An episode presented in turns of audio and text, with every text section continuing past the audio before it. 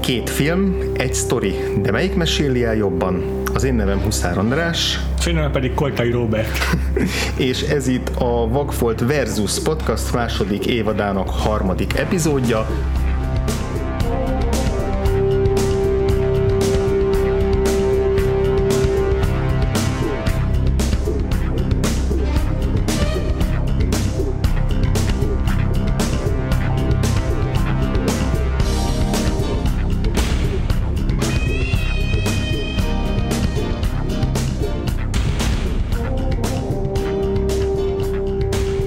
Ez az a podcast, ahol két filmet eresztünk össze, hogy életre halálra szóló harcban ö, méretessenek össze.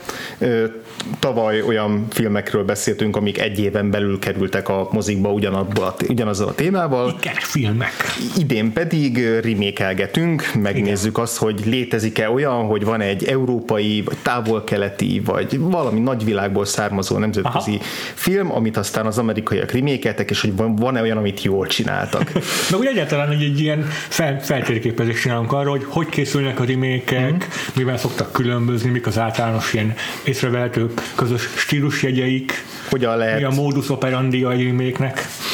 Egyébként a valódi neve nem, nem Koltai Robert, hanem Frivalszki Péter. Üdvözlöm a hallgatónkat, Ferencet.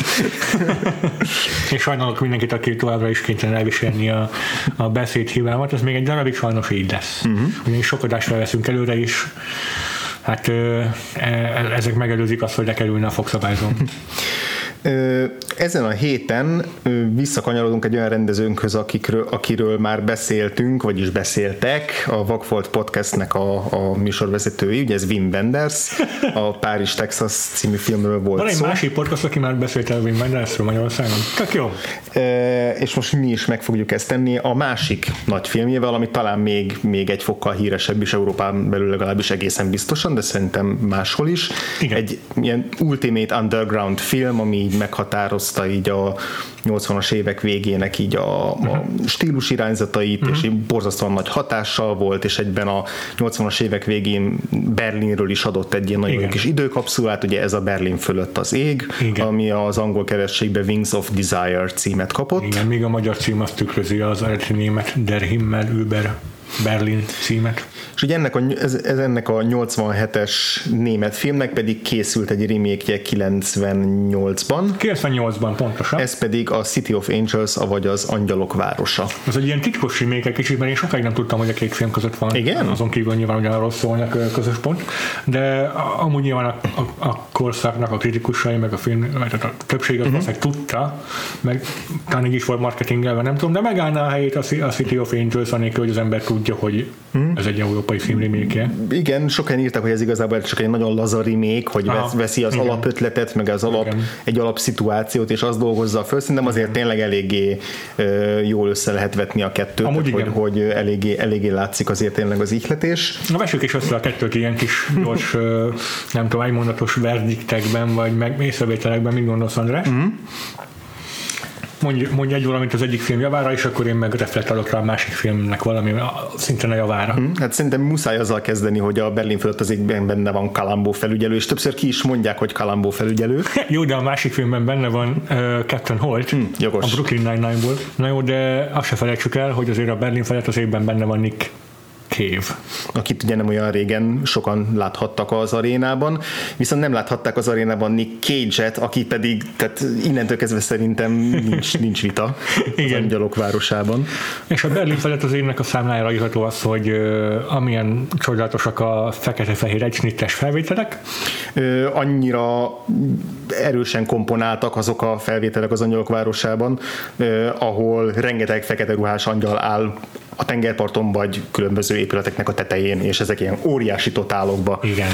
büszkélkednek azzal, hogy milyen menőn vettük föl őket. Igen, igen. ha jól tudom, akkor neked régi kedvenced egyébként a Berlin fölött az ég, vagy legalábbis sokszor hivatkoztál rá úgy, hogy ez nálad ilyen meghatározó művészfilmes élmény. Igen, és ezeket én ráadásul direkt úgy is néztem meg annak idején, hogy tudtam, hogy a az Angyalok városa az ennek a remake és akkor egy pár hónap eltéréssel meg is kukkantottam azt is. Ó, tehát már akkor is készültél a podcastre. igen, igen. Ez tínédzser korban volt, hogy ez? Ah, igen, körülbelül? igen, igen, kamasz még én is voltam. Aha. Én meg arra emlékszem, hogy a a, a, a nővéremnek volt nagy kedvence a Berlin fölött az ég, hm. és ő ki is ment szerintem valamikor a 90-es években volt ilyen cserediákként valahogy Berlinbe, és nem Aha. tudom, hogy azelőtt nézte meg, és azért lett Berlin rajongó, vagy fordítva volt, de, az, de arra emlékszem, hogy ez sokszor elhangzott ez a film, hogy, hogy ez mennyire szuper film, Aha. és ehhez képest én azt ugye soha nem láttam, yeah, yeah. viszont az Angyalok városában azt láttam, bocsánat, mindig hozzáteszem a városát. Na szóval, viszont az Angyalok városát azt láttam annak idején, de valószínűleg úgy, hogy így HBO-n rengeteget adták, és így mindig láttam belőle Igen. fél órát, Igen. lehet, hogy nem is ültem egyszer e, e, elejétől a végéig, de nagyon-nagyon sok mindenre emlékeztem belőle, tehát hogy nekem az, az, az volt meg.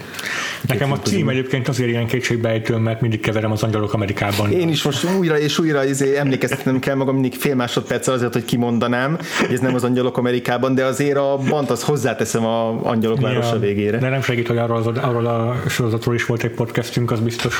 Először talán te kérdeznélek meg, hogy ugye nyilván megint a, a, az eredetivel fogjuk kezdeni a, a mm-hmm. beszélgetést, Aha.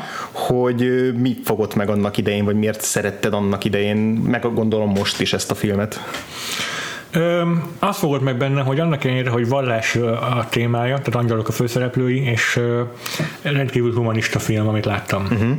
És ö, egy emberközpontú? Emberközpontú, és az emberiséget, az emberi szellemiséget élteti, és hát a szövegkönyve is szerintem elképesztően költői, uh-huh. és ez is az emberi nem tudom, alkot, alkotási, vagy, vagy, vagy tehát az ilyen szellemi kapacitásnak egy ilyen monumentuma számomra. Mm, ugye az, az angyalok sokszor el is mondják ebben a filmben, hogy ők a szellemet, tehát az embernek a szellemét uh-huh. figyelik, és, és azzal tudnak elsősorban azonosulni. Ugye itt olyan angyalok a főszereplőnk, elsősorban a Bruno Ganz által alakított főhős, a Damiel, Uh-huh. De van egy, van egy jó barátja Bruno Ganz, aki két szerepéről híres, egy angyalról, meg Hitlerről. Igen. Ugye Hitler a, a, a Bukás című filmmel, amiről a mém is elhíresült. Igen, illetve ugye a, mi még a Nosferatu-ban láttuk annak ja, idején. tényleg, tényleg. tehát, hogy ő, ő, igazából valami, ugye igazából nincs kimondva a filmben, hogy itt az anyagoknak mi a feladatuk, de, de rá hát lehet jönni. dokumentálják az emberi. Van. Ha, jól, ha jól értem, amikor így a barátjával, a Cassier-rel, akit Otto Sander játszik, így felsorolják egymásnak, hogy miket láttak az emberekről, érdekességet, akkor általában olyan, olyan dolgokat dokumentálnak, ami valamennyire a szabad akaratnak, vagy az ilyen uh-huh. váratlan döntéseknek a megnyilvánulása, amely, mondom, számomra a humanizmusnak a, a, uh-huh. az ünneplése leginkább. De ők abszolút ilyen jó indulatú, jó szándékú angyalok, mindenkire rámosolyognak, még ugye senki nem látja őket, kivéve a gyerekeket, uh-huh. de, hogy, de hogy mindenkire mosolyognak, mindenkinek segíteni próbálnak, tehát nincs semmiféle konfliktus, nincs semmilyen angyalok közti háború, háború, az emberek lelké, semmi ilyesmi. Abszolút ők azért vannak a földön, hogy egyrészt dokumentálják az embereknek az életét, másrészt pedig ebben örömüket is lelik, tehát hogy ők élvezik azt, hogy az embereket megfigyelik, és ugye a filmnek a, hát túlzásan azt mondani, hogy végül is az alapsztoria, mert nagyon-nagyon csak az utolsó harmadban ö, kerül elő az, hogy, ö, hogy végül Damiel annyira kíváncsi lesz arra, hogy milyen embernek lenni, és annyira meg akarja tapasztalni azt, amit csak így áttételesen tud átélni, hogy végül, végül is így lesz száll a földre. De hogy igazából nem, tehát az Angyalok Városa az erről szól kifejezetten, gyakorlatilag az egész filmet erre a, erre a konfliktusra hegyezi ki. Ebben a filmben ez, ha nem is utógondolat, de igazából nem, nem egy domináns igen, igen, motívum. Igen. Teljesen máshol vannak a hangsúlyok érdekes módon. Egyébként szerintem ez is, akár csak a legutóbbi epizódunknak a témája a Vanishing, tök jó példája annak, hogy hogyan lehet teljesen átstruktúrálni egy alapvetően ilyen európaias, független uh-huh. filmes, lazább szerkezetű történetet, egy olyan feszes, jó struktúrált történeti, ami amúgy meg sokkal kevesebbet ér ezáltal. És egy abszolút mainstream, ja, ja, ja. mainstream ö, alkotás. De persze maradjunk még az eredeti filmnél, még nem akarok átugrani Nicolas Cage-re.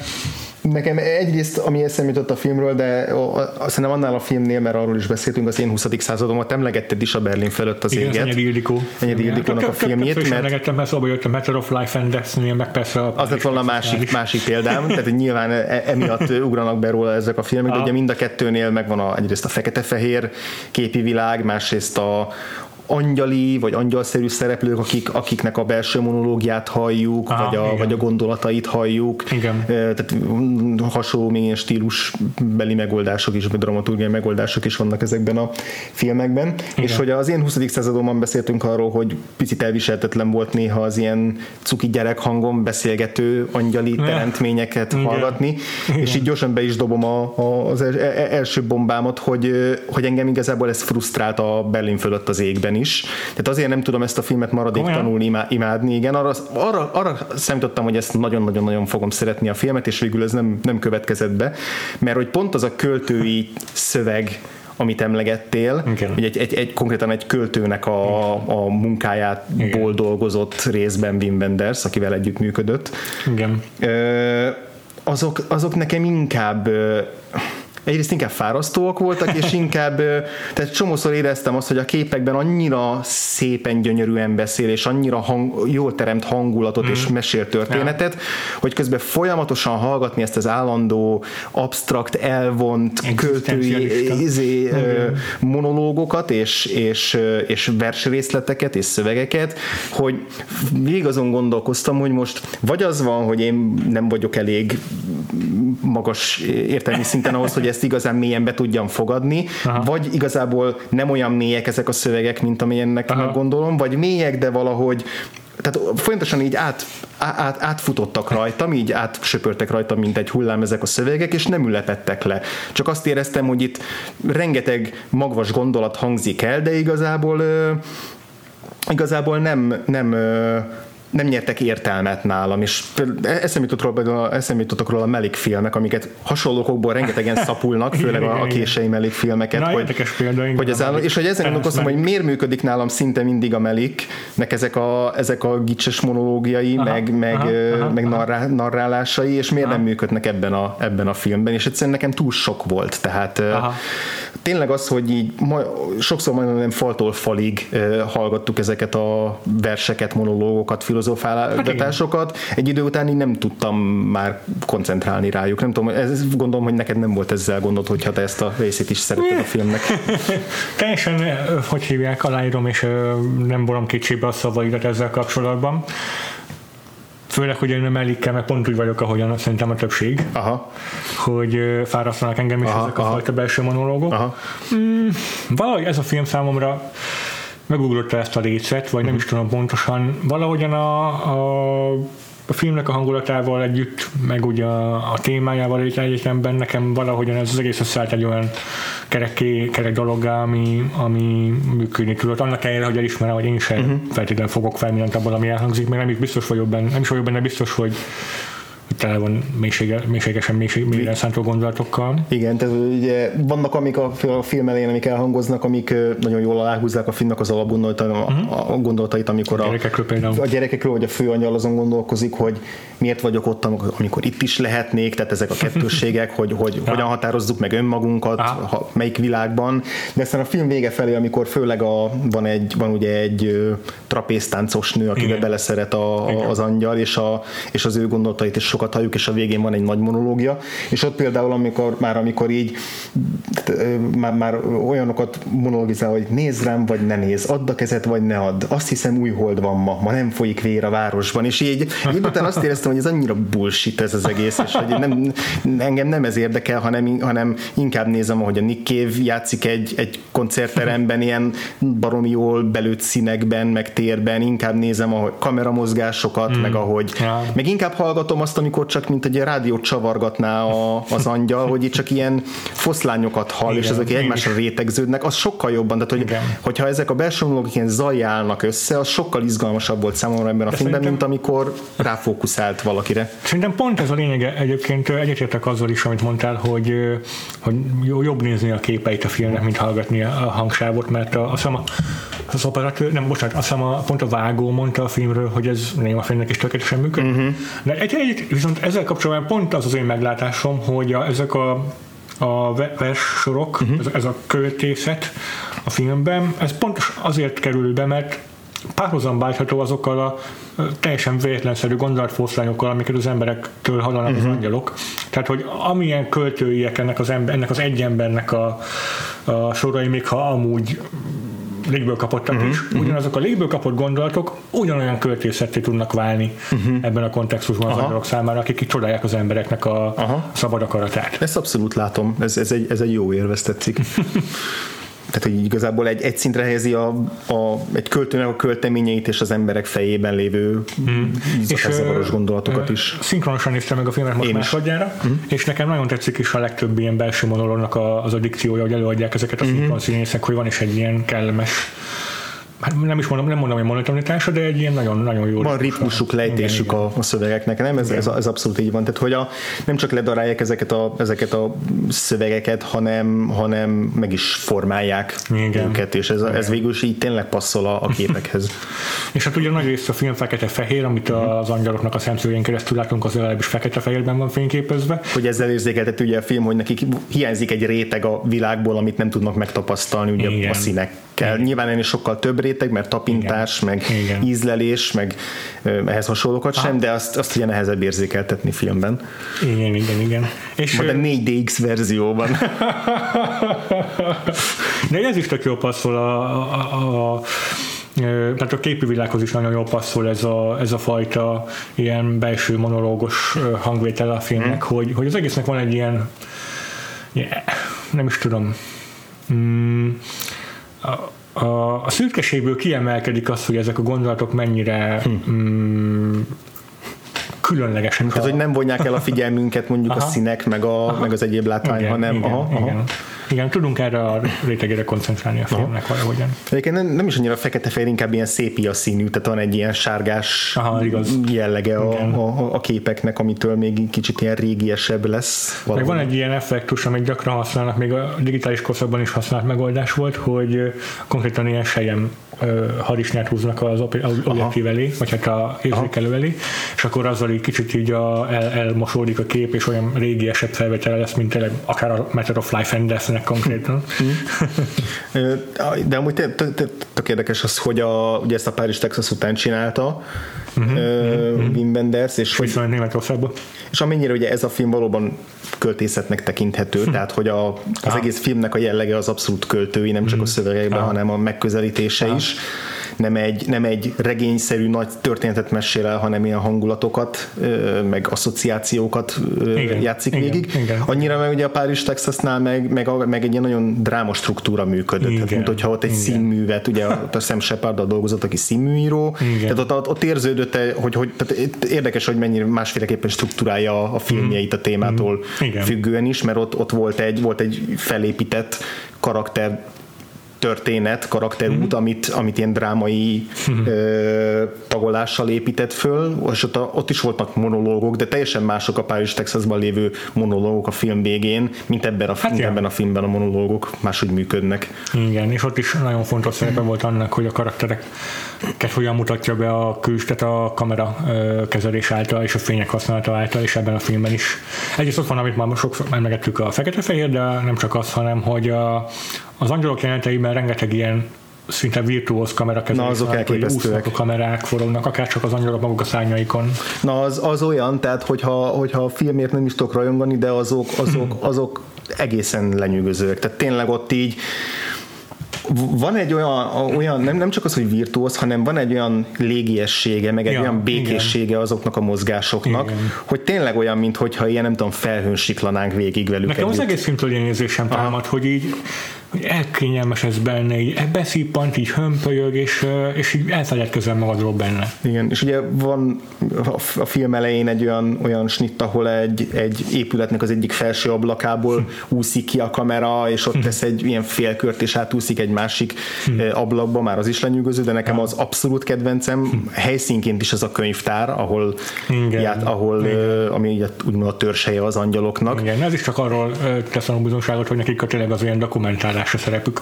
Bocsánat. És ott, és ott, ott van egy olyan, van egy olyan kamerasiklás, amikor a szintén ilyen erkészerű résznek a szélén áll, vagy ül a, a főszereplőnk, és így elhagyja őt a kamera, és kiúszik tényleg a levegőbe, az, ott tényleg nem tudom, hogy milyen darúval, vagy hogyan oldották meg, hogy, hogy, hogy, hogy ennyire, ö, ennyire egyenletes legyen, és ennyire Aha. tényleg, mint hogyha így ilyen yeah. ö, sejmet húznának végig a képen. Az, az, az az, az, az, az tényleg csodálatos, csodálatos volt. És érdekes a két filmnél összehasonlítani, hogy ebben a filmben mennyire sok ez a fajta kameramozgás, sok a darúzás és, és, és rengeteg a, a, a, térnek, a térben való ilyen bejárás. Az Angyalok városa pedig abszolút ez a fajta ilyen hollywoodi monumentalitás, hogy így helikopteres ja. shot, helikopteres ja. shotok hátán, hogy a, a felhők harcolók, de még azt is felülről mutassák, és háromszor körbejárják, Tényleg. és tele van ilyen izés nittekkel. Igen, igen. Még a könyvtár egyébként tényleg szerintem is fontos helyszíne a félnek, és ami nekem eszembe jutott róla, hogy kicsit megint átkössek a Matter of Life and Death a Paul Alan Pressburger Aha. filmre, hogy annak a filmnek az egyik híres snitje, ilyen megrajzolt képe a Mennyországról, amikor ilyen van egy tető, van egy plafon, és akkor azon ilyen kis lyukacs, lyukacsokon uh-huh. szűrődik át a napfénye, vagy hát a mennyország fénye. Na és itt a lámpákat úgy veszi föl az első jelenben Wim Wenders a, a, a könyvtárban, hogy azok is ilyen kör alakú kis búrák, uh-huh. amik mhm. világítanak, és a, a sötét plafonon pont úgy néznek ki, mint azok a lyukacsok a mennyország tetején. Ez is érdekes, hogy, hogy a belső tereket úgy választotta Wim Wenders, olyan belső tereket választott, amik mindig függőlegesen tagoltak, hmm. és, és, és függőlegesen, tehát, tehát vertikálisan húzódnak Aha. még. Tehát például a, a, a, a könyvtár, ahol Igen. szintén sokszor a magas szintenről nézünk le, és így nézzük a különböző szinteket lefelé, de másik ilyen helyszín, ahol egy filmforgatás zajlik, hmm. egy berobbantott Tényleg? gyárépület, ilyen industriális kis épületnek a belseje, hmm. ahol szintén a, a közepén van egy hatalmas üreg, és mellette így a különböző szinteken zajlik a cselekmény, és ott is a kamera fölülről ah, vesz lefelé. Igen. Tehát, hogy ez, ez, ez az a fent és lent, igaz, hogy a pokol nem jelenik meg ebben a filmben igazán, Aha. de hogy az a fajta, tehát hogy a mennyországnak és a, utána így a valóságnak különböző, Igen. mondom nem bugyrai, de valahogy az, az, azt a, azokat a régi ilyen középkori ábrákat jutatta eszembe, amik itt függőlegesen tagolták a világot. Beszéljünk akkor még kicsit erről a fajta ilyen vallási vagy bibliai uh-huh. ikonográfiája a filmnek, mert ugye érdekes, hogy nem hozik el benne soha Isten, nem jelenik meg karakterként sem, említés szintjén sem.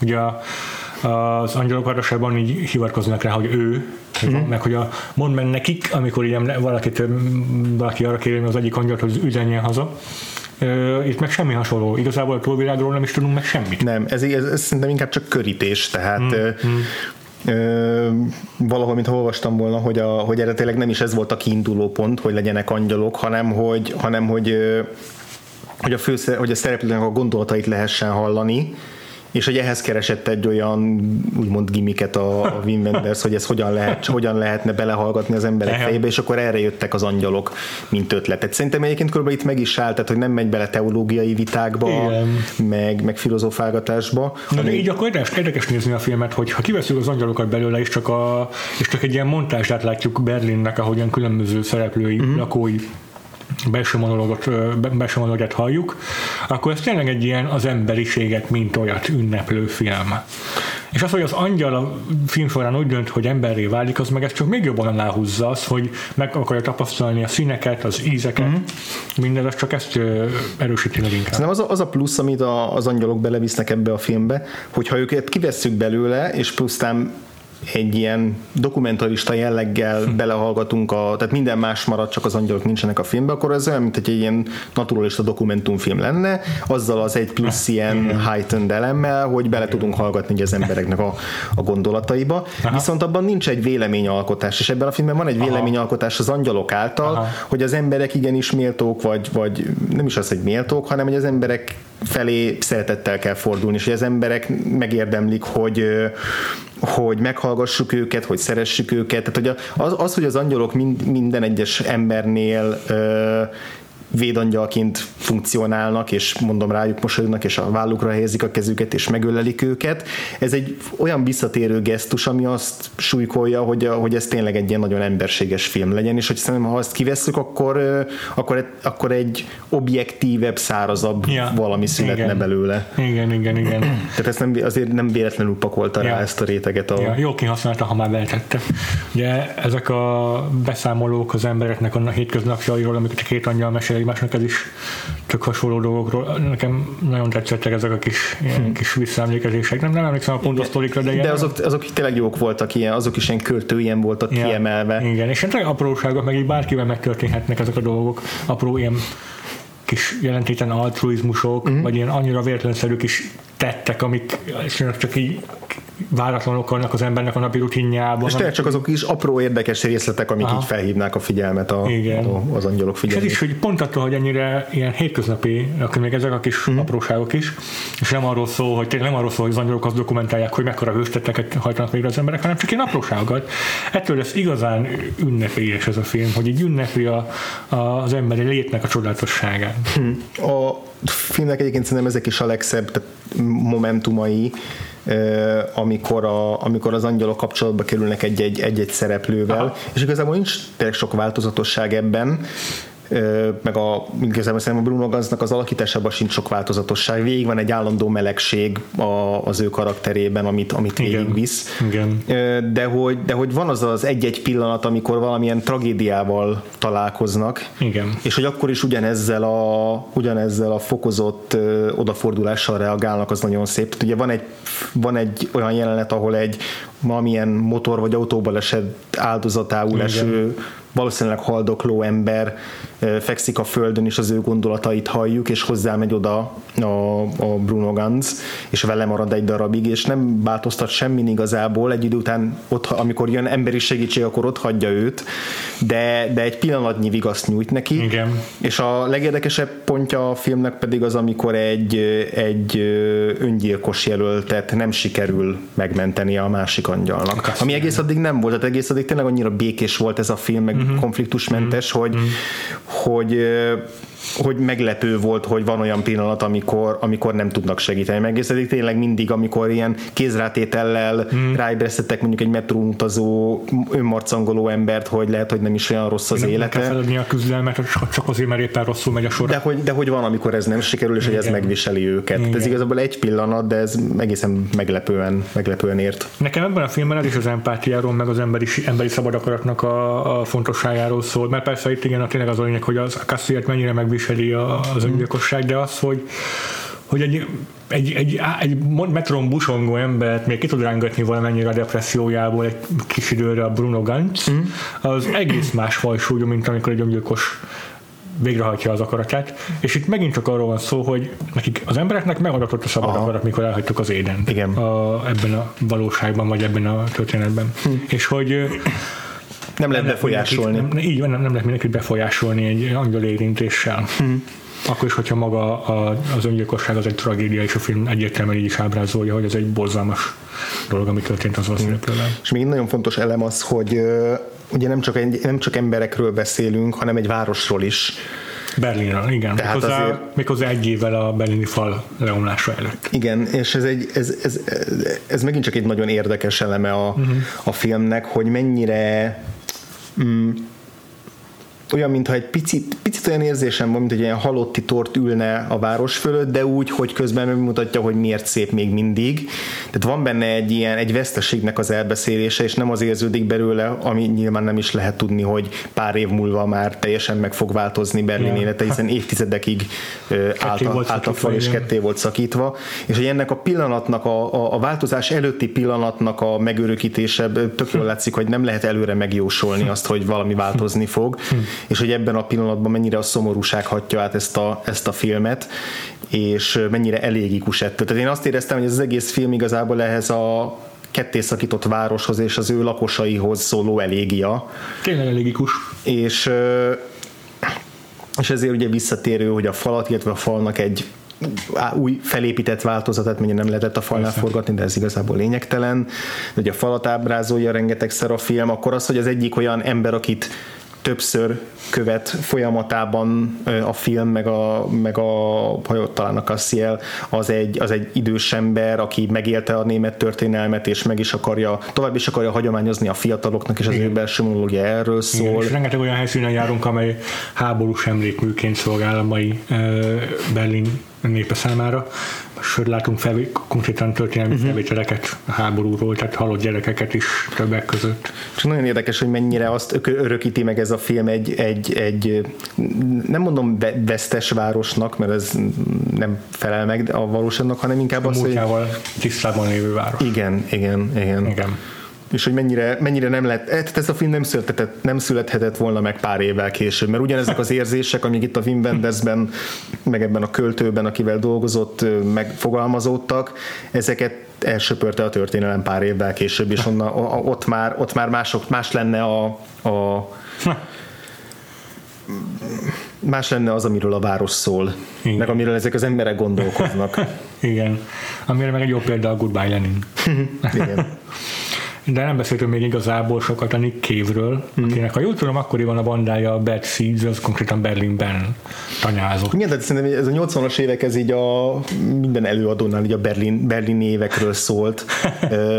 a, a, ugye a Bowie, David Bowie is volt ja. Berlinben, lehet, hogy a 70-es évek vége, ebben már nem vagyok teljesen biztos, de ugye a Heroes időszaka, Aha. ahol a nagy lemezei ahol, ahol nagy lemezei születtek, az, az hmm. Berlinben született, akkor hmm. ugye a, a YouTube-nak is volt egy óriási hmm. berlini korszak az Achtung Baby-vel, meg pont a Berlin felett az éggel van rengeteg kapcsolata a YouTube-nak videoklipek terén is. Aha, igen. És igen, igen a, a, a Nick Cave-ék is, is éveket yeah. töltöttek Berlinben, és hogy igen, biztos, hogy baromira foglalkoztatott mindenkit ez a város, hogy egyrészt hmm. mennyire pesgő kulturális élete van, másrészt mennyire abszurd a helyzete ezzel a kettéválasztottsággal és a folyamatos kettősséggel és megoldatlansággal, tehát hogy ez, ez, ez valami olyan anomália így Európa közepén a 80-as években, Igen. hogy ez biztos, hogy a művészeket, művészeket ezért foglalkoztatta, meg nyilván mondom közben volna kulturális élet is. Igen.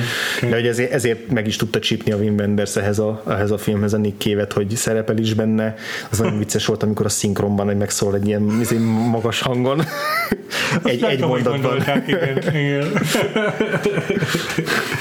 a dal, amit előadnak, az meg a From Her to Eternity, ami meg a jelentőségeit az is, hogy a Bruno Ganz végül egy nő miatt választja mm-hmm. az emberi létet, Viszont ez nem az eternity hanem hogy pont hogy az ellen, igen. igen.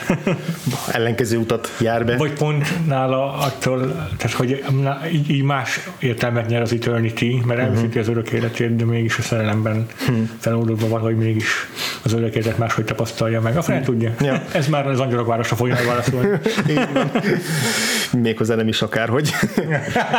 De hogy itt tényleg ennél a filmnél még az izéről se beszéltünk erről a szerelmi száról, mert igazából ez, ez, ez hmm. egyetlen, ami egy ilyen klasszikus narratív szálnak tekinthető, ja, különben ja. inkább tényleg csak ilyen életképeknek a, a sorozata, hogy ez neked mennyire volt organikus a filmben, mert... Ne, semennyire. Szerintem az egész film egy ilyen nagyon, nagyon laza események összefonódása, és nincsen egy ilyen okokozati összefüggés a dolgok között. Tehát még tudom, van egy amikor a, a nő, akiről beszélünk, az ugye a cirkuszi dolgozó, és akkor egy jelben bejelentik, hogy akkor le kell húzni a rolót. Igen. Nem, nincs pénz a cirkusznak. És akkor a következő jelben meg egy másik cirkuszban dolgozik hasonló státuszban, és így nincs jelentőség annak, ami történik, nincs egy ilyen ilyen Aaron Sorkin értelemben mm-hmm. vett izé, struktúrája a történetnek, ahol így a dolgok egymásból következnek fontosan az életében, hanem így, csak itt történnek vele dolgok. Mm-hmm. És így emiatt nem is tud annyira érdekessé, vagy, vagy nem tudom, azonosultóvá válni annak a nőnek a karaktere, vagy a, mm-hmm. a történet szála. Úgyhogy... Én azt úgy vettem, hogy a, ugye említi, hogy ö, ez nekem is zavaros volt, mm. de szerintem értem, hogy mit akart a film. Mm. Hogy ugye amikor elhangzik az, hogy próbálnak, és akkor közli a cirkuszvezető, hogy idénre bezártunk, és még van egy utolsó fellépés, és akkor nem sokkal utána van egy fellépés gyerekeknek, Aha. ahol ugye ott ül a Bruno Ganz is, Aha. és ugye azt hittem, hogy akkor ez az utolsó fellépés, yeah. de valószínűleg ez csak egy, mint egy matiné előadás volt, és még utána jött egy valódi utolsó fellépés, és azt értetted te egy másik yeah. cirkusznak. Tehát szerintem maradtak ugyanabban az egy cirkuszban, Aha. csak így nem volt világos, hogy a, a logikusnak tűnt volna, hogy az lesz az utolsó, amit mutatnak, Aha. Hogy, hogy szerintem ezért tehát még, még több fellépése volt, de én, igen, én úgy vettem, hogy maradtak ugyannél az egy cirkusznál, de, de emiatt aztán tényleg nem annyira patentosan van kimérve ez a szál. Meg ha ez még helyt is áll, akkor is nincs különösebb jelentősége a filmben nincs, annak, nincs. be fog. Mert úgy is, úgy is köszön el a, egyik cirkuszosnak, hogy jövőre találkozunk. Tehát, hát annyi, hogy mondja, mondja a nő, hogy akkor vissza kell mennie felszolgálónak, és hogy ő ezt mm, sokkal jobban mm, szereti a, mm. a trapézon önni. Csak ez nem egy ilyen klasszikus forgatókönyvíró, hogy fel van dobva a labda, nem, és nem, nem. a következő emberek csapjuk, hogy akkor most mit tudom én. Ez egy ilyen akadály, amin át kell rendülni a főszereplőnek. Nem, nem. Hát csak így benne van a történetben. Szóval így, így, így, így eseményszerű. Tehát, e, hogy mondjam, itt csak a, az életnek az eseményszerűségét ábrázolja, és nem egy ilyen. Hát ez, egy, ez arra, arra eszköz, hogy a, hogy a nőnek a gondolatai azok arról Aha. szóljanak, hogy Igen. most hol tart az életben, Igen. Igen. Mennyire rossz ez neki, vagy nem rossz ez neki, ezzel, ezzel boldoguljon ezzel a, ezzel a hirtelen váltással. De egyébként maga, maga a szerelmi szál az, tehát nekem is sok kívánni volt, hogy maga után, hogyha akarnék. Ha úgy, ha úgy számítjuk, hogy ez egy romantikus film, de Igen. ugye van egy másik filmünk, aki meg ezt teljesen bepótolja. bepótolja. Igen, nekem sokkal nagyobb jelentősége volt az úrnak a jelenteknek, mikor Bruno Ganz leszállt az emberek, ma úgy értem, hogy emberi mm-hmm. válik, és megkóstolja az élete első kávéját, megtapasztalja mm-hmm. az első színeket. Ezek nekem sokkal hatásosabbak voltak, mint a szerelmüknek a beteljesülése. Bár amúgy szerintem csodálatos az a kis párbeszéd kettőjük között, mikor már mm. fizikailag is találkoznak, de az mm. nem egy ilyen hatalmas katarzis. Ja, mondom, nekem sem az a jelenet pont nem tetszett, de, de korábban például, amikor figyeli, hogy, hogy hogyan, hogyan mozog a trapézon, az is picit túl van nekem nyújtva egy mm. idő után, mm. de, de végül is tényleg benne van az, hogy őt, őt azt fogja meg, hogy valaki ennyire kokettál a veszéllyel, meg hogy ennyire tényleg így a levegőben lóg, és yeah. bármikor leeshet, és hogy ez, a, ez is egy plusz, olyan, olyan plusz pont, ami arra biztatja, hogy ő is ezt megtapasztalja. Tehát, hogy valahol írták, hogy, hogy nincs eléggé megalapozva az, hogy miért dönt úgy a film háromnegyedénél, hogy le akar szállni az emberek közé, de szerintem pont ezekből a néma pillanatokból nekem, nekem összeadódott az, tehát engem nem ért mm. váratlanul, mm. nem, nem volt, nem, nem jött a derültékből az, hogy, mm. hogy ő így dönt, csak nem voltunk fültanúi annak a, az ő belső monológiának, hogy ő, hogy ő hogyan dönt, hogy hogyan jut el idáig, de mondom, ez nekem nem hiányzott egyébként. Aha. Hát nekem sem, nekem sem, meg mondom az a rengeteg apróság, amit kiemelnek az emberi léttel kapcsolatban, még Bruno Ganz maga is a Cassielnek, az angyalpárjának így elmondja, hogy mm az embereknek mi minden adott meg, ami nekünk nem, mint angyaloknak, az, az nekem elégséges indokot uh-huh. arra, hogy miért akarjon emberé válni. Igen. Ami viszont tök jól működött, egy ilyen klasszikus dramaturgiai fordulat, még szintén nem volt nem, nem is tudom, tehát az is csak így be volt, be volt dobva egy ilyen kis furaságként, de, de nagyon jó volt, hogy a Peter Falkról kiderült, hogy ő is egy angyal volt. Annyira jó. Azt hiszem nagyon vicces, és tök jól van bedobva, nem is számítottam rá, de egy, tényleg logikusan következik abból, hogy korábban megszólítja az angyalokat, amikor nem látja őket, ha. és nem tudom, ez annyira, annyira kedves, mert annyira, annyira helyes, Igen. hogy, hogy tehát persze, hogy a Peter Falk egy angyal. Úgy elhiszed, igen. Ah. Működik a dolog. Miért? Nem tudom, de... Ja. Miért ne? Ez a ballonkabát teszi. Úgy tényleg, igen. De igen, a ballonkabátok. Azok ilyen furcsa... Mennyi, mekkora divat volt a 90-es években ez a, ez a ballonkabátos Tehát én emlékszem arra, hogy hmm. volt, a, hmm. volt a Lorenzo Lamasnak egy borzalmas sorozat, az a Rene, Renegade, valami fejvadászt játszott, és én földig érő kabátja volt, és én tizen pár éves fej az volt az álmom, hogy egyszer olyan kabáton, hogy a hál' soha nem lett, mert borzalmasan nézett volna ki. Ja, de hogy ez a 90-es évek elején volt helylakónak is, és hogy ez kitartott a Matrixig. Tehát, a Matrixban volt még egy ilyen, egy ilyen hirtelen utolsó hulláma ennek a földig élő kabátos témának. Igen, a, igen, a 90-es évek végén volt egy ilyen másod, második reneszánsz ennek, igen. akkor az is ilyen, ilyen disztópikus kifiben ezek megjelentek. Igen, igen, igen, de hogy ugye az angyalok városa is tele van izé, koszos, hosszú, fekete kabátokkal. Igen, bár szerintem hogy azért hogy jobbak a kabátok, mint a mhm. Berlin Feltözében. A Berlin Feltözében nem, nem túl jó sikerültek szerintem ezek a, ezek a kosztümök. Mm.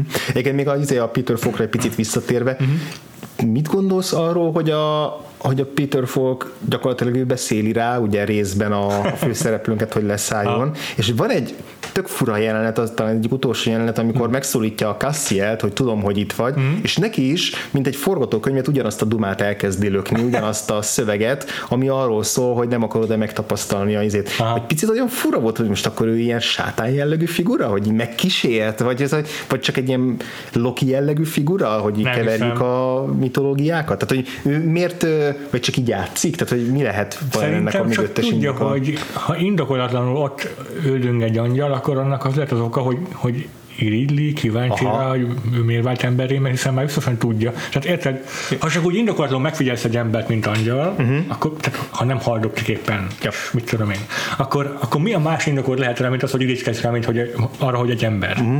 Uh-huh. És szerintem ezt megérezte a.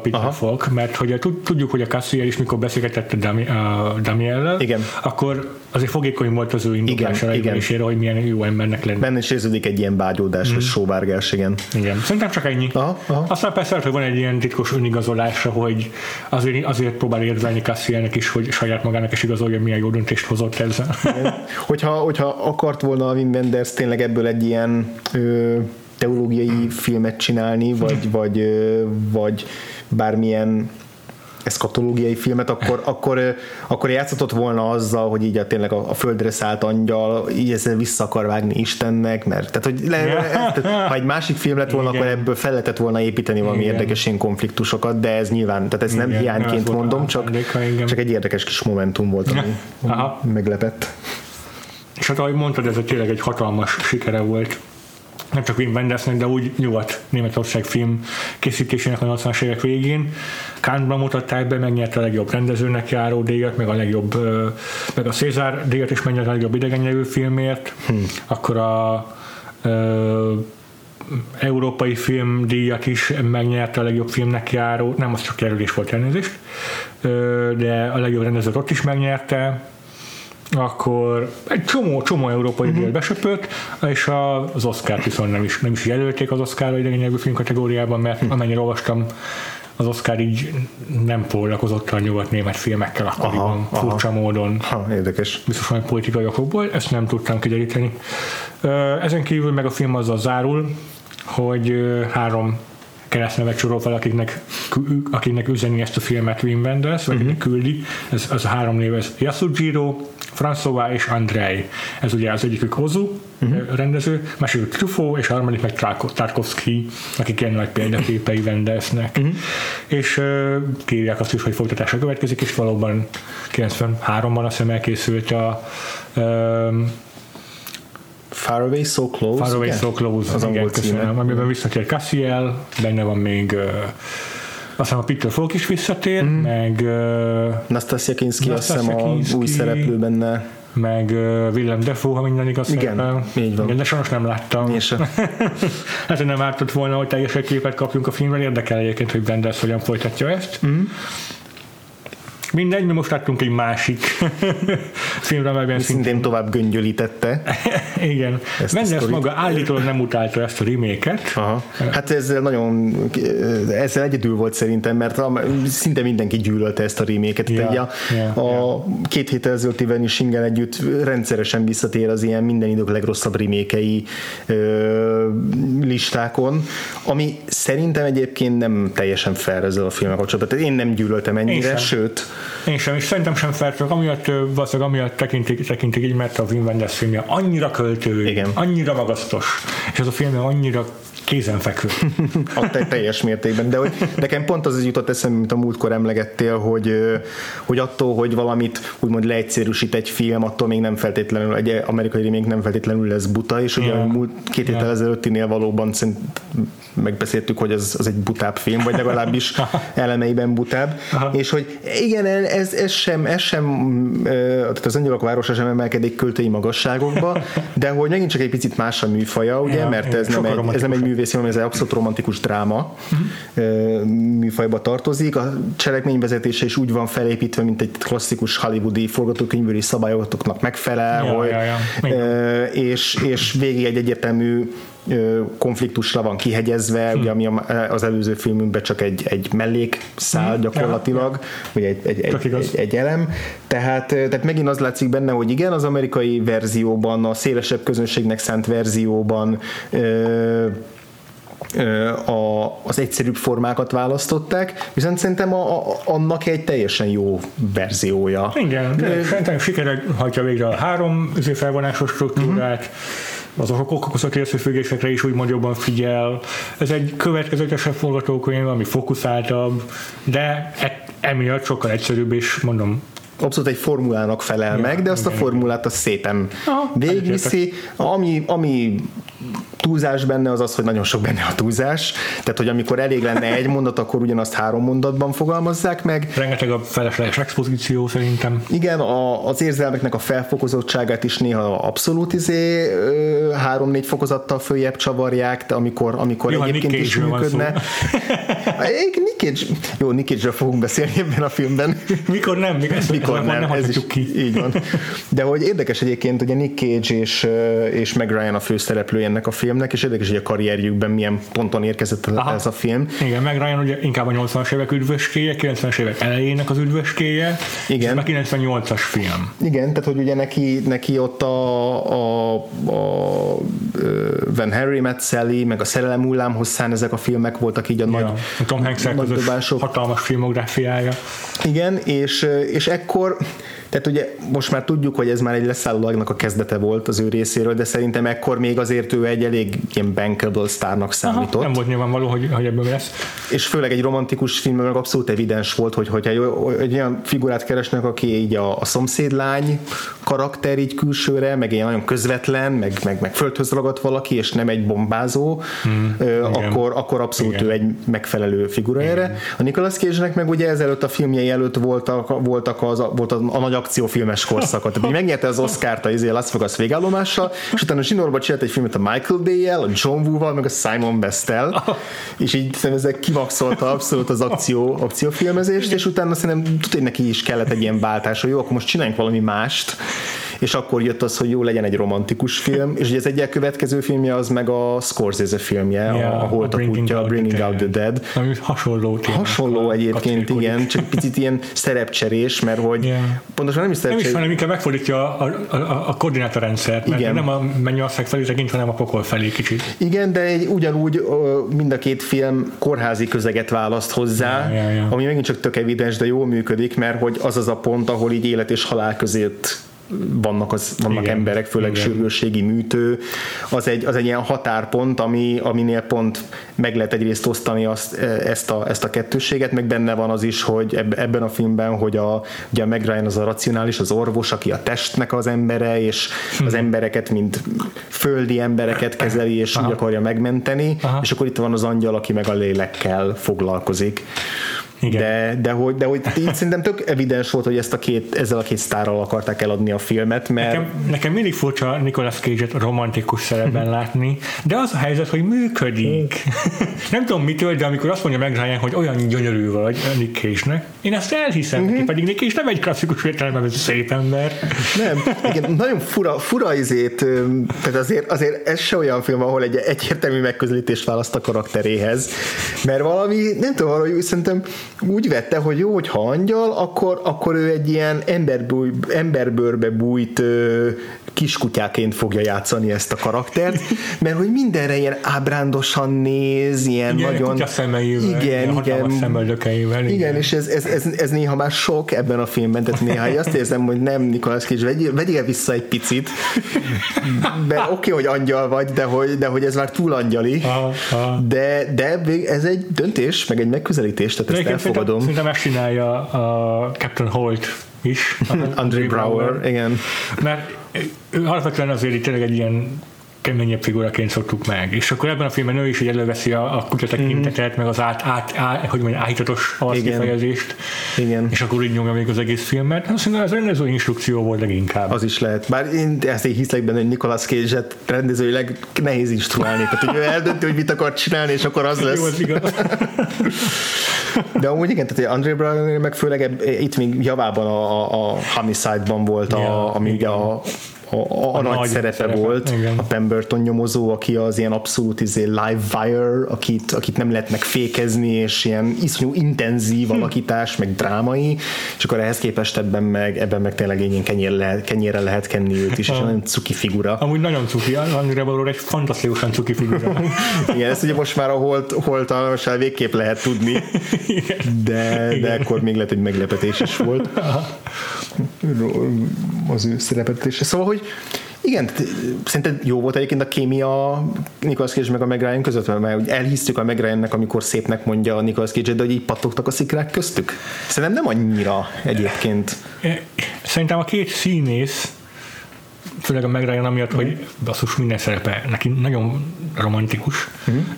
Nekem eladta és működőképesé tette a románcot, annak ellenére, hogy amúgy itt sem, mint a lett nagyon sok egyéb romantikus film, nem tudom megállapítani, nem tudom megmondani, rámutatni arra a dologra, hogy na, ezek Ezért, emiatt szeretek igen, egymásba. Igen, Ez igen. De valahogy nem voltak, nem, nem voltak annyira kompatibilisek, mint mondjuk a Tom hanks volt kompatibilis hmm. a Meg Ryan valamiért. Hát, ja, Biztos azért, mert a Tom Hanks is ugyanannyira everyman, mint amilyen every woman a Meg Ryan, és ez így jobban passzol. Aha mint a Nicolas Cage, aki meg minden csak nem every.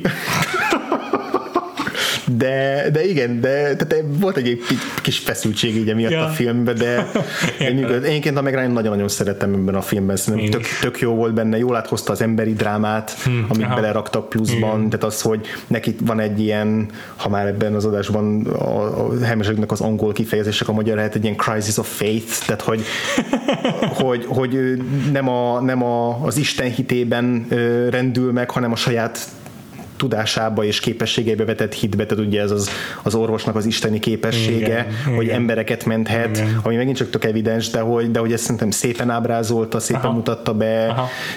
nagyon, annyira természetes volt ebben a filmben, tényleg annyira uh-huh. rokon szembes, nekem, nekem ő nagyon-nagyon jól működött. Kettő működik számomra is a film, mondom egyébként, meg maga így textuálisan maga a sztori annyira nem. Tehát az, ja. hogy a, a, a konfliktus az orvos kollégájával, akivel romantikus kapcsolatot ápol, az ilyen nagyon, az nagyon változatosan felskített, uh-huh. és még a, az orvos kollégáját játszó színész is így a lehetőleg egyértelműbben, meg a lehető ja. unalmasabban játszott. Ja, nem jó, nem jó ebben a Confiore. Confiore, igen, igen. Nekem se tetszett. Ezen kívül meg mondom a, a, a kettőjük, tehát az angyal és az orvosnő románca is így csak azért tudjuk, azért működik, mert tudjuk, hogy ennek működnie kell, tehát így nézőként így erre kondicionálva vagyunk már, de Igen. amúgy nem adja el eléggé a film. Igen.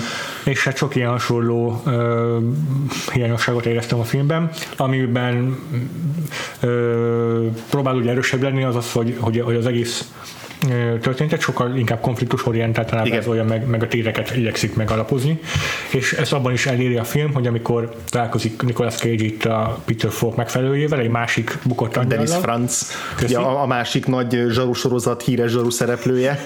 Tényleg. aki ott is, a, aki a, ugye a sorozatában egy ilyen furrasszista izéről az egyik Igen. első ilyen antihős. Aha főhős a, a sorozatokban, így abszolút a Tony Soprano-iknak az előfutára volt, és ebben meg egy szintén nagyon cuki figurát ja, játszik. Ja, ja, ja. Szóval igen. Everyman, igen. Na, hát itt meg, itt meg úgy arra van szolgál, hogy elmondja az expozíciót. Tehát amit a Peter Falk így ő csak egy ilyen aranyos figura, aki, aki fél mondatban le tudja a fontos információkat, és amúgy meg csak így érzelmi hatással van rád. Itt, itt ez a karakter, ez amúgy érzelmi hatásként is működik, de leginkább tényleg monologizál arról, hogy most mi fog történni veled, ha leugrasz. Igen. És ezt a mitológiát meg egyébként abszolút alárendelik a, a cselekmény követelmények. Tehát például az a változtatás, ami hmm. nem jó változtatás alapvetően, hogy az angyalok láthatóvá tehetik magukat. Az nagyon furcsa. Ez ugye arra szolgál, hogy tudjan beszélgetni a meg Hogy az első felvonásban legyen kapcsolat. Hogy ne csak a legvégén, igen, ami igen. logikus ennél igen, a filmnél, igen. hogyha ez egy romantikus dráma, hogy a két szereplő. Igen, hát mint a Ghost, ugye az is muszáj megoldania. de, de, de ettől függetlenül nagyon furcsa, hogy így mikor dönt úgy egy angyal, és miért, és mikor nem dönt úgy, amikor úgy dönthetne, és lett, hogy morális logikálisan úgy kéne dönteni, hogy láthatóvá válik. Mm. Tehát, hogy furcsa, furcsa ez a, ennek, a, ennek a rendszere. Igen, ezt jobban is megoldhatták volna. Mondom, a Ghost, az úgy oldottam meg, hogy az első felvonásban együtt volt még a pár, ugye Igen. Patrick Swayze meg Demi Moore, és akkor a második felvonásban szakítottuk a lejeket egymásra, és a harmadikban össze tudnak jönni újból, és a második felvonásban így kezd el kialakulni azt, hogy mégiscsak tudja jeleket adni a Igen. Demi Moore-nak. Igen. Na most, hogy itt is az itt... lett volna, hogy mondjuk az elején csak ilyen jeleket tud neki adni, és emiatt alakul ki közöttük valami fajta szikra. De ez ugye gyakorlatilag a háromnegyede lett volna a filmnek. Mm-hmm, tehát az... Ez igaz, igen. De így is sokkal hamarabbra hozzák azt, hogy sokkal, Nicolas Cage is leugrik, nyilván amiatt is, hogy, hogy a kapcsolatuknak a románc része ja. az hangsúlyosabb teret kaphasson. Ami szerintem egyébként működik, tehát mondom, dramaturgiailag a film ilyen tekintetben működik szerintem. Több, hát igen, igen. Néha van egy fura reakció, tehát hogy ugye meg kell lenni a lélek sötéte a délutánjának, amikor a izé, amikor, amikor a meg így izé azt mondja, hogy nem, nekem elegem van ebből, és nem akarom, hogy közöm legyen hozzád, és ott a, a ugye van az a jelenet, amikor megvágja a Nick, Nicolas cage a kezét, és a teljesen kiakad rajta, ami végül is egy védhető döntés, de, de addig a pontig már annyira sok olyan pillanat volt, ami, ami nekem tetszett, hogy a, hogy a Meg Ryan ö, karaktere, ő abszolút így tényleg valami elementális vonzódást érez ez iránt a figura iránt, hogy ott, hogy ott valami ennyire kevésbé egyértelműbb reakció, hogy jobban tetszett volna, hogy, mint hogy kidobja őt onnan. Yeah. Tehát ez, ez megint csak az ilyen klasszikus hollywoodi yeah. követelményeknek yeah. felelt meg. Yeah. A meg Ryan szerintem az is nagyon fontos ebben a filmben, hogy ő hogyan játsza ezt a karaktert, és hogy ő, ő nagyon, nagyon a film korai pontjaitól ö, érdeklődés mutat a Nicolas Cage itt, ö, iránt, mert ha ez nincs, akkor nagyon-nagyon creepy lehetett volna az a hát film. Igen, az, ahogy a Nicolas Cage így stalkolja. stalkolja, settenkedik mögötte, simogatja a haját, arról ábrándozik, igen, hogy milyen lehet izé, izé vele szexelni. Tehát ez nagyon, és, és valamiért ez, ez a film megúszta, hogy tehát eszembe jutott, hogy lehetne az is, de, de valahogy annyira egyenrangú volt a két szereplőnek az egymás iránti vonzódás, hogy emiatt nem fogalmazódott meg bennem az, hogy ez alapvetően nagyon, nagyon nem stimmel. Igen, igen. Kicsit kiléptek a filmből, akkor furcsa, hogy mit állapodtam, amikor meg Ryan zuhanyzik, igen. De, de, de igen, egyetértek azzal, hogy valahogy mégis a működőképesé teszi a film. Amiről még mindenképp akartam beszélni, az a, a Fish Out of the Water eleme, megint angol kifejezés, eleme a filmnek, ami szintén így ki volt hagyva a ja. Berlin felett az égből, mert amikor leugrik az angyal, és emberi válik, akkor megtapasztal egy csomó mindent az emberiség emberi léttel kapcsolatban. Igen, beszélünk, az első kávé, a vérfoly, hogy beütötte a fejét és vérzik. Igen, tehát ezek a színek meglátása. Ja, ja. És itt is megvan egy csomó ilyen, de ugyanakkor ennek van egy humoros eleme is, amit az amerikai film nem tud kihagyni. Viszont nem is csinálja jól szerintem. Tehát, ha már Fish Out Water, akkor ahhoz ez kevés.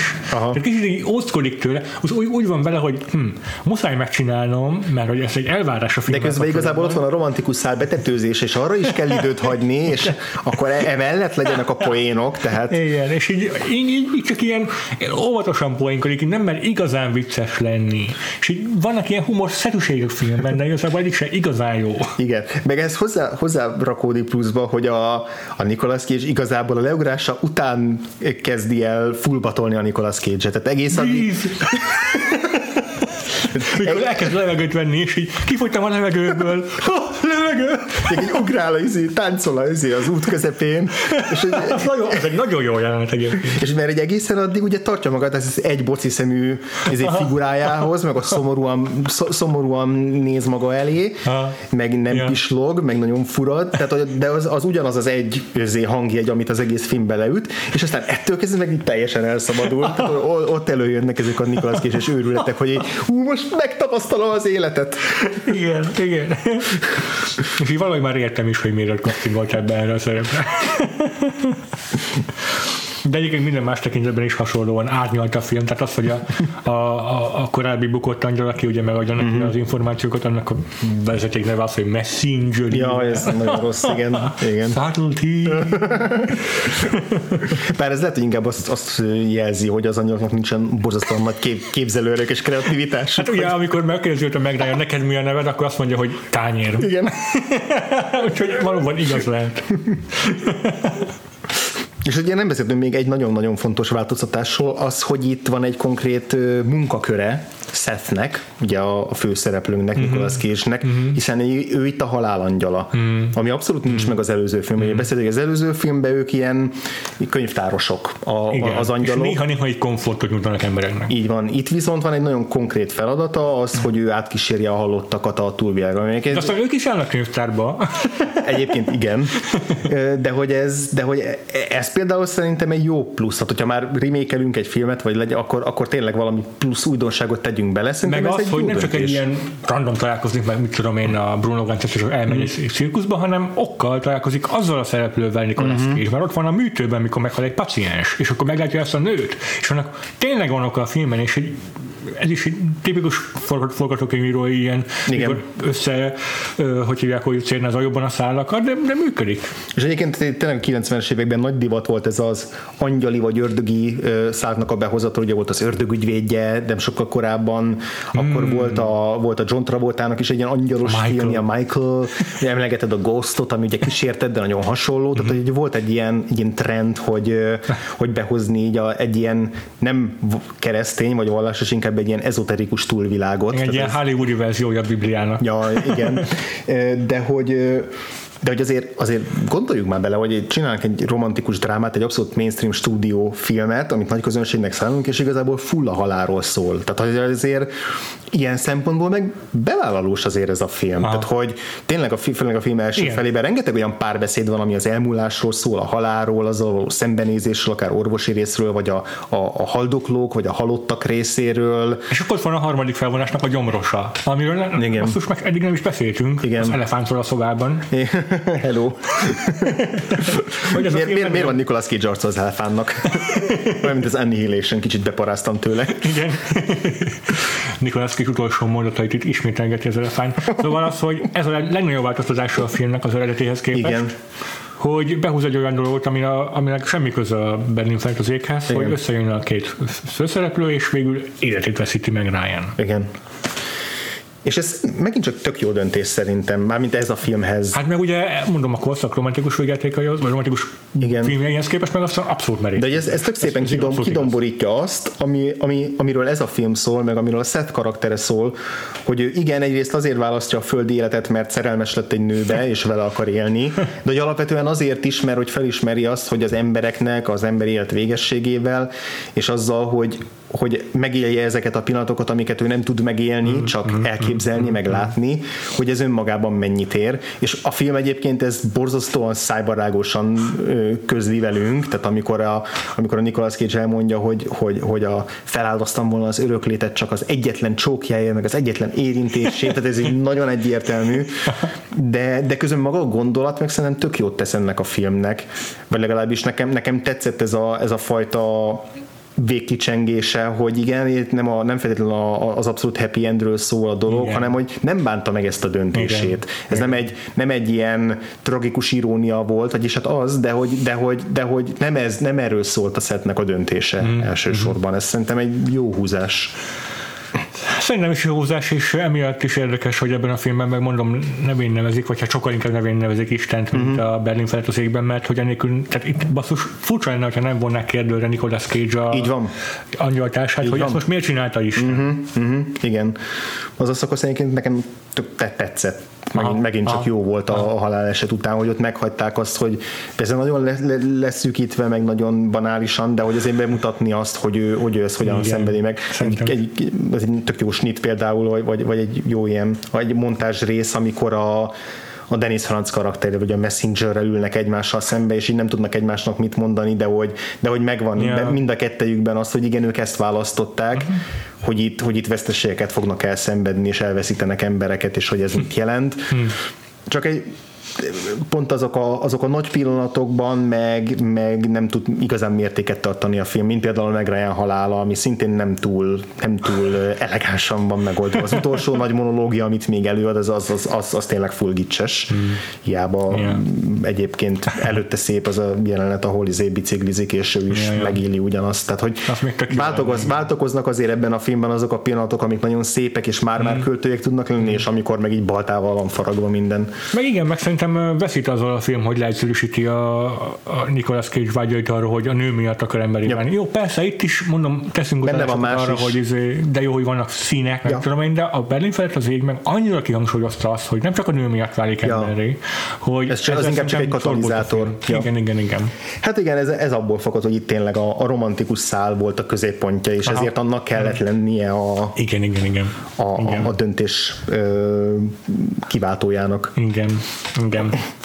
Egyébként még amiről akarok beszélni ilyen film kapcsolatban, ugye a háttéremberekről, mert ugye Wim Wendersről már beszéltünk sokat. Ennél a filmnél ugye ismeretlenek ezek a nevek, a rendezőnek a izé nevei, de, de, de, érdekes figurák. A Brad Silberling rendező, akinek a nevét szerintem senki nem tudja fejből. Szerintem se. És az... Casper és a Lemony Snicket rendezője. Igen, és ugye Casper volt a nagy dobás a 95-ben, tehát igazából azzal Aha. érdemelte ki azt, hogy rábízták ezt a filmet, Aha. és utána.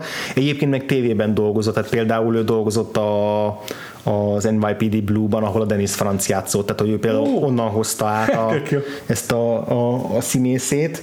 Az író meg a Dana Stevens egy nő, nem, nem csak róla Róla én sem tudok sokkal többet. Viszont a filmet a Dawn Steele Na és róla, róla még, róla még mindenki. Wim Wenders három rendező ikonjának, addig ezt a filmet egy olyan producernek, aki részt vett a film elkészítésében, de már nem tudta megérni a bemutatóját. Na és ő például tök érdekes, mindjárt egy Tudod, hogy mi az eredeti neve ennek a, ennek a producernek? Nem. A születési neve, vagy hát nem a születési Aha. neve, hanem a nagyapjának a születési neve, amit megváltoztattak Steelre, Spielberg. Ez valahol érthető. Így viszont egy, te, te annyira ilyen romantikus regényíró, hogy Daniel Steele miatt nyilván egyből rá asszociálunk. Egyébként az a nő, a Columbia Pictures vezetője volt egy uh-huh. időben, akkor már nem, de hát az egyik első ilyen nagy stúdió vezetője, aki nő. Így van. És uh, érdekes, az utolsó két filmje miatt azt hiszem, hogy valamilyen, valamilyen rákban elhunyt. Uh-huh. Az utolsó két filmje, mert mindenkettőben bukott angyalok voltak, az angyalok városa mellett a Fallenben a Denzel Washingtonnal.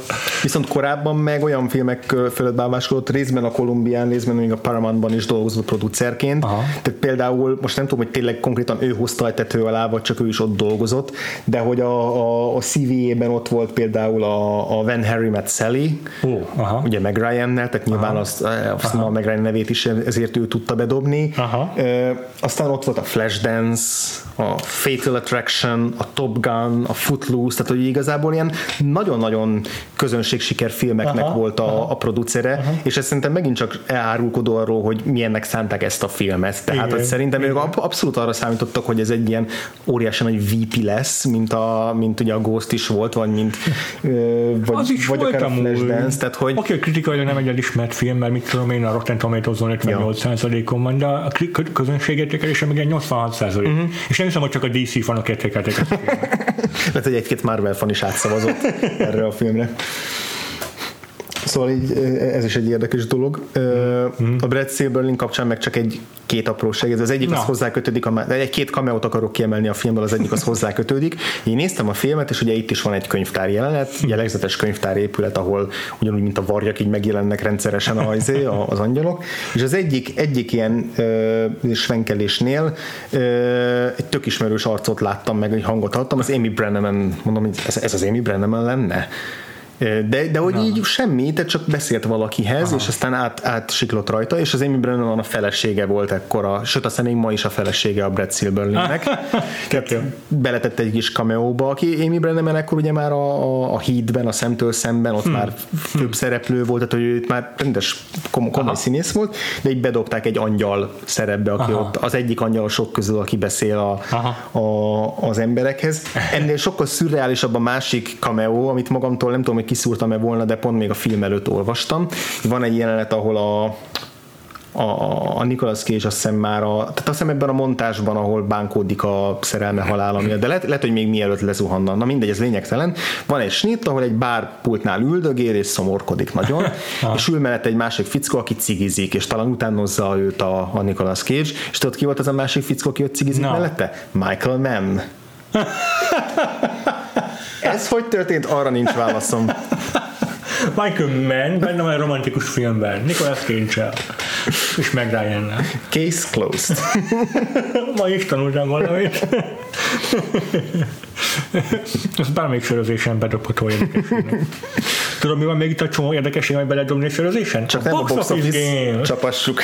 Az a baj, 98-as a film, úgyhogy ezt már kivégeztük a, tavaly. A, az év végi nagyot, igen, az már, azt már letudtuk. Ez az egyetlen, igen, direkt néztem, ez az egyetlen olyan év, amit már letudtunk a, az idei Aha. Filmjeink közül. Azért ugye egy ilyen gyors ismétlés kedvéért majd végignézzük az évvégi topistát is, de a filmet a heti. áprilisban mutatták be, és az első heti box office listát megnézzük. Egyébként nem tudom, mennyi volt a költségvetése, nem hiszem, hogy elértem mondjuk a 20 milliót, vagy a 30 uh-huh. milliót. Ehhez képest csak Amerikában behozott 78 milliót, és világszerte még plusz ehhez 120-at. Uh-huh. Szóval hatalmas. Azért a helikopterbérlés az biztos sokba kerül. Jó, a helikopterbérlés az biztos. Meg a Hollywoodi feliratnál forgatni se hiszem, hogy uh-huh, lehet. De az nagyon jól nézett ki az angyalokkal. 1998 egy fontos filmes év, uh-huh. már beszéltünk róla korábban a Vakfolt podcast adásaiban Többször is. is meg a Vakfolt Versusban is. Sok-sok-sok filmünk volt Úgyhogy lesz egy csomó helyezettünk, ami, amiről már beszéltünk. Ismerős lesz, igen. Találjunk ki, hogy az első hetén hanyadik helyen nyitott a City of Angels, és akkor utána nézzük a listát. Mondjuk harmadik első helyen nyitott, nagyon durva. Na hát. Igen, több mint 2000 mozi vásznon, nem rossz egyébként, és már első héten, első hétvégén behozott 15 milliót. Uh-huh. A második helyezett egy olyan film, amely ekkor a második hetében volt a mozi vásznon, és a beceneve az ilyen box office rajongók körében, vagy érdeklődők körében az, hogy The Iceberg. Ez elég, elég, elég, elég clue, mert már beszéltünk erről a filmről. Csak nem egy másik romantikus film. Nem, nem. Nem, de egy romantikus filmhez van köze. Van köze. Van egy romantikus film, amit le, ami, ami zátonyra futott ezen a másik filmen. Igen. Akkor ezek szerint a második helyzet a Lost in Space lesz. Igen. A harmadik Lost meg a in Space. Titanic. Így van. Pontosan, ugye a Titanic az nem tudom, rekord hosszúságú ideig volt a top listák élelén. A És mi más taszította volna le, mint William Hurt.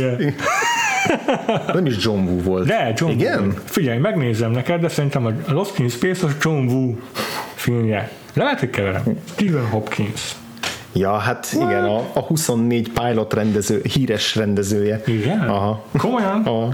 Jó, akkor bocsánat, a John, Woo az nem rendezte a filmet, csak hogy amivel kevertem az az, hogy lett volna a 2000-es évek elején egy sorozat remake a uh-huh. újabb sorozat remake a Lost in Space-nek, és az lett volna a John Woo Aha, rendezésében a Aha, pilot, és aha. akkor na, mit, elkevertem, bocsánat. semmi gond. De igen, szóval Nem második, Sidney Poitier volt ez a lényeg. minden alkalommal sikerül valami rossz mondanom, pedig most nagyon készültem. De így is megvan a hely, két helyezett, úgyhogy nézzük a negyediket. Amúgy igen. A negyedik helyen egy olyan film van, amire én nem is emlékeztem, hogy létezik. Ez már jól hangzik. Egy ilyen DNS fertőzéses, földön kívül is horror, szexi nővel. Aha. Az első rész főszereplője visszatér, aki az első részben a élet első szerepét alakította, mert korábban modellként futott. Tehát ez második rész? Ez egy második rész. Ez a, igen, tudom, a, Ez ilyen tipikus VHS-es, kölcsönzőből kivevős film. abszolút, abszolút. Nem a lény, de, de majdnem ez a címe. Az a, nem, nem ez a Species. De, Speciesnek a második része? igen, és egyébként azt hiszem, hogy lény a magyar cím. Igen, és a Natasha Henstridge, ugye a Azaz, főszereplő? igen, igen. Ja, igen, ez a- abszolút a VHS kazettás, kazettás film. Ugye az első résznek azt hiszem, hogy 5,8 az IMDb pontszáma, a másodiknak 4,3, Jaj. és a harmadiknak 4,2. Így múlik el a világ dicsősége. Pedig ebben benne volt Michael Madsen, meg James Cromwell. Ennyi. Na, ötödik helyen megint csak egy ilyen örök klasszikus 5,8 pontszám, pontszámos IMDb-s film. Aha.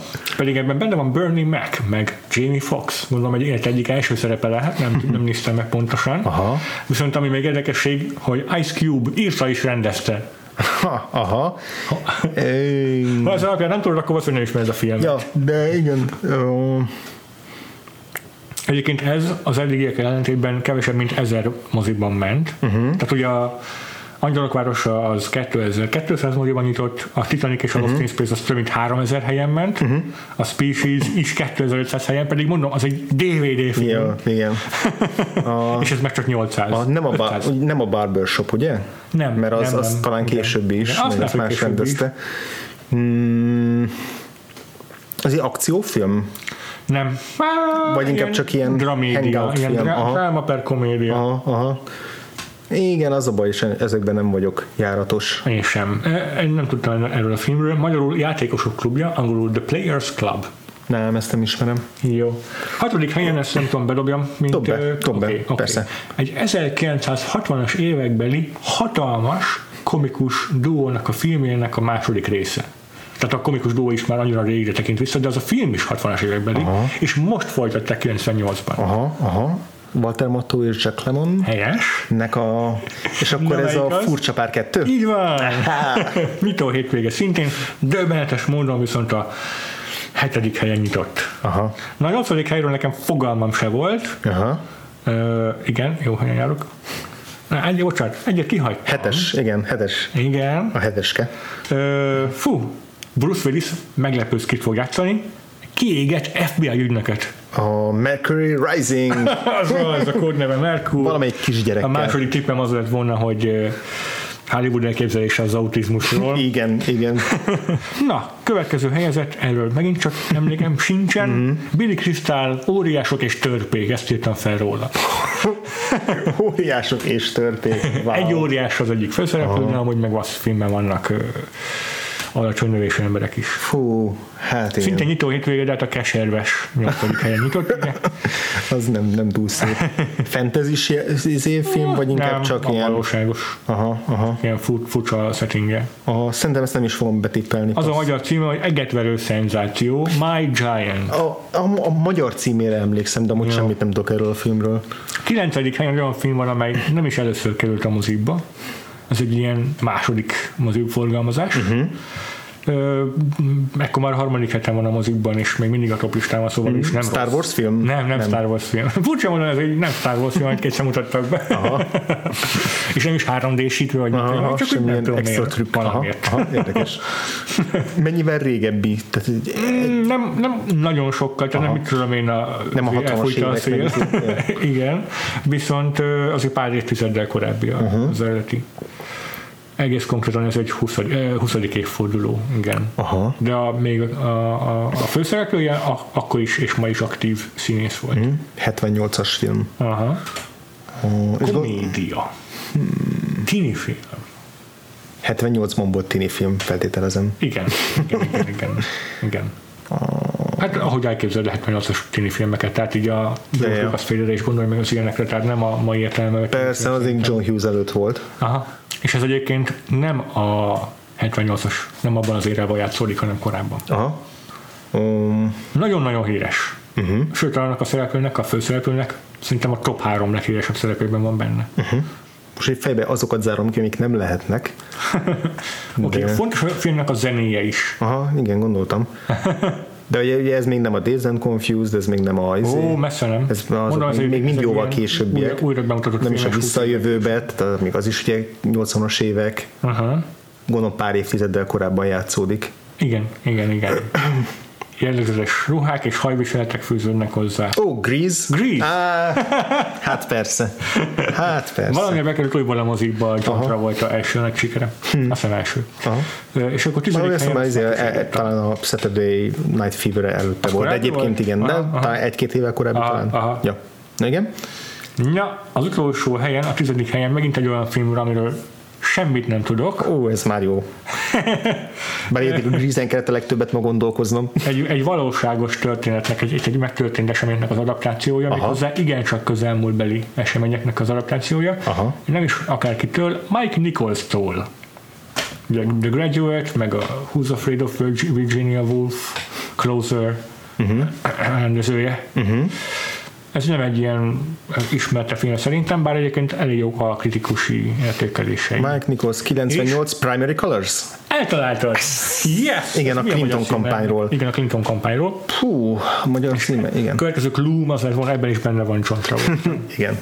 Meg Emma Thompson egyébként, Mhm. ez egy elég jó szereposztású film. Ez volt a top 10 a nyitó hétvégén ennek a filmnek, és akkor csak egy gyors háttekintő Ja, igen. az év végéről, mert a legtöbbre szerintem emlékezni fogsz, egy párba azért belekérdezek. Azt elárulom, hogy az Angels in America 98-ban, Nem, nem, nem, nem. pedig hogy Az adás rákoncentráltam. végéig meg, megúsztad, de így A City of. Angels, ami nem egy Tony Kushner adaptáció. Szóval a City of Angels... És nem is Mike Nichols, ha már Mike Nicholsról beszéltünk. Tényleg. Hoppá. A 25. helyen végzett az évvégi Aha. box office listán, Aha. ami egyébként nem rossz, tehát egy romantikus filmtől 78 milliót azt hiszem, az tök korrekt. Ö, el is mondom, mi volt a környékén. Jó. Ilyeneket előzött meg, mint a Blade, Mhm. a Lost in Space, vagy a Star Trek, a lázadás, vagy nem tudom, űrlázadás, bocsánat, a magyar címe, azt hiszem. Akkor, mm, amit nem előzött meg, az az x film, Aha. és amit, amit szintén nem előzött meg a 21. helyen a az Ants, a, ugye az Igen, éjjel hangja, igen. amiről beszéltünk az előző évadban. Yep. Ö, Ilyenek vannak még itt a top listában ezelőtt a film előtt, mint a Zorro maszkja, a Shakespeare uh, in Love, Igen. akkor Egyiptom herceg, ami ugye szintén az egyik első ilyen Igen. film, egy digitális animációs film. van. És akkor 12. helyen ugye a Vakfolt versusos film, a Truman Show, uh-huh. és 11. a Halálos Fegyver 4, uh-huh. és 10. helyen akkor már egy versenyfilm, úgymond, uh-huh. már foglalkoztunk a tavaly évben Igen. is, nem tudom, emlékszel rá, de a Deep Impact? nem, de nem. A, a, úgy értem, hogy foglalkoztunk vele, hogy a box office Ja, ja, ja, igen. foglalkoztunk vele. Azért is érdekes, mert ebben az évadban gyakorlatilag mindegyik box office gameben szerepelt már a főszereplője. Uh-huh. És olyan szerepben, hogy ő az egyik olyan komikus sztár, aki már Tom Hanks, vagy Robin. Williams. Igen. ő a, ké- a két verzió. Igen, és ő meg is maradt ezen a dráma 98-ban vonalon. a... Ez még egy ilyen legkellemesebb, vigyátékosabb szerepel, de nem egy jó sikerült filmje. Aha. Pont az a korszak, amikor volt egy ilyen mélyrepülése. Aha. És akkor nem sokkal később kijött ebből, a drámai, igazi komoly szerepeivel. Aha, akkor ez Tom Hanks. Nem, nem a... volt egy pár szerepe, ami nagyon komoly volt, de aztán igazából nem vált utána nagyon sok szerepet. Aha. Ja, Robin Williamsnek lesz a Flubber? Nem, ez nem, a... nem annyira komikus, ez egy ilyen családbarát film, Aha. komoly is, mert valós történet is.